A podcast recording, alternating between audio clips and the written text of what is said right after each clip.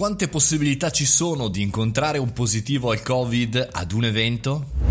Buongiorno e bentornati al caffettino, sono Mario Moroni e come ogni giorno in questo podcast parliamo di tematiche che ci sono utili per il nostro lavoro di imprenditori e di professionisti e anche utili rispetto a questo momento.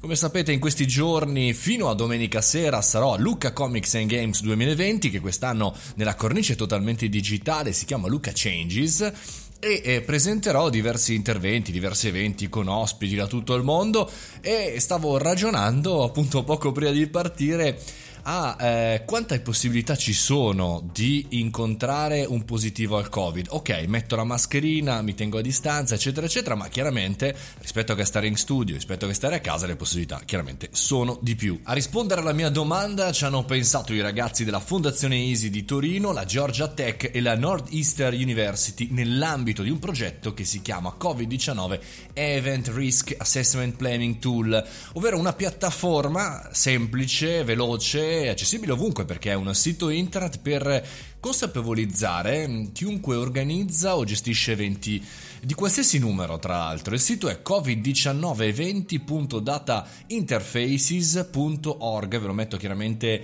eh, come sempre sul gruppo Telegram e anche chiaramente nelle note di questo eh, podcast. È interessante perché ci permette di scegliere, per esempio, non so, la regione, la città, magari la zona e andare a vedere quant'è la percentuale, la, poss- la probabilità che è presente almeno un infetto in un gruppo di 100 persone, quindi possiamo anche cambiare la dimensione dell'evento, mettere 500 persone, 100 persone, 10 persone, eh, periodo di infettività e percentuale di infezioni rilevate e noi eh, diciamo, scopriamo matematicamente, grazie ai dati di oggi, eh, qual è fondamentalmente la possibilità, la probabilità di incontrare chiaramente un infetto. Poi se abbiamo una mascherina, poi se entrambi abbiamo mascherina, siamo distanziati, chiaramente eh, non ci sono, non ci dovrebbero essere grandi problemi, però chiaramente è molto interessante. Per esempio sono andato a vedere la mia provincia, la provincia di Milano, per un evento, diciamo, eh, piccolo, 25 persone, un ritrovo e il rischio ad oggi è del 4,4%.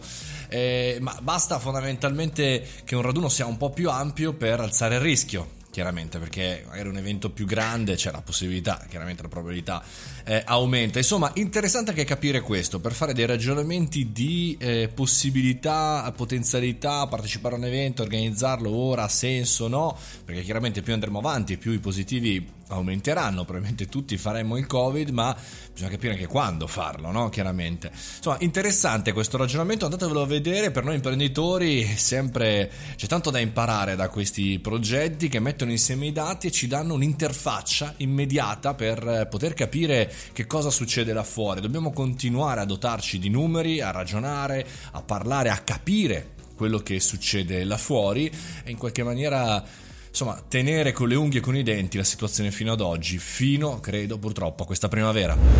E con questo concludiamo anche il caffettino di oggi. Continua, continua la settimana nostra sul canale Telegram Mario Moroni Canale. Anche sabato e domenica un vocalone e continuiamo a parlare di queste tematiche. Invece sul podcast ci sentiamo lunedì mattina, come sempre. Fate i bravi, mangiate le verdure. Buon weekend.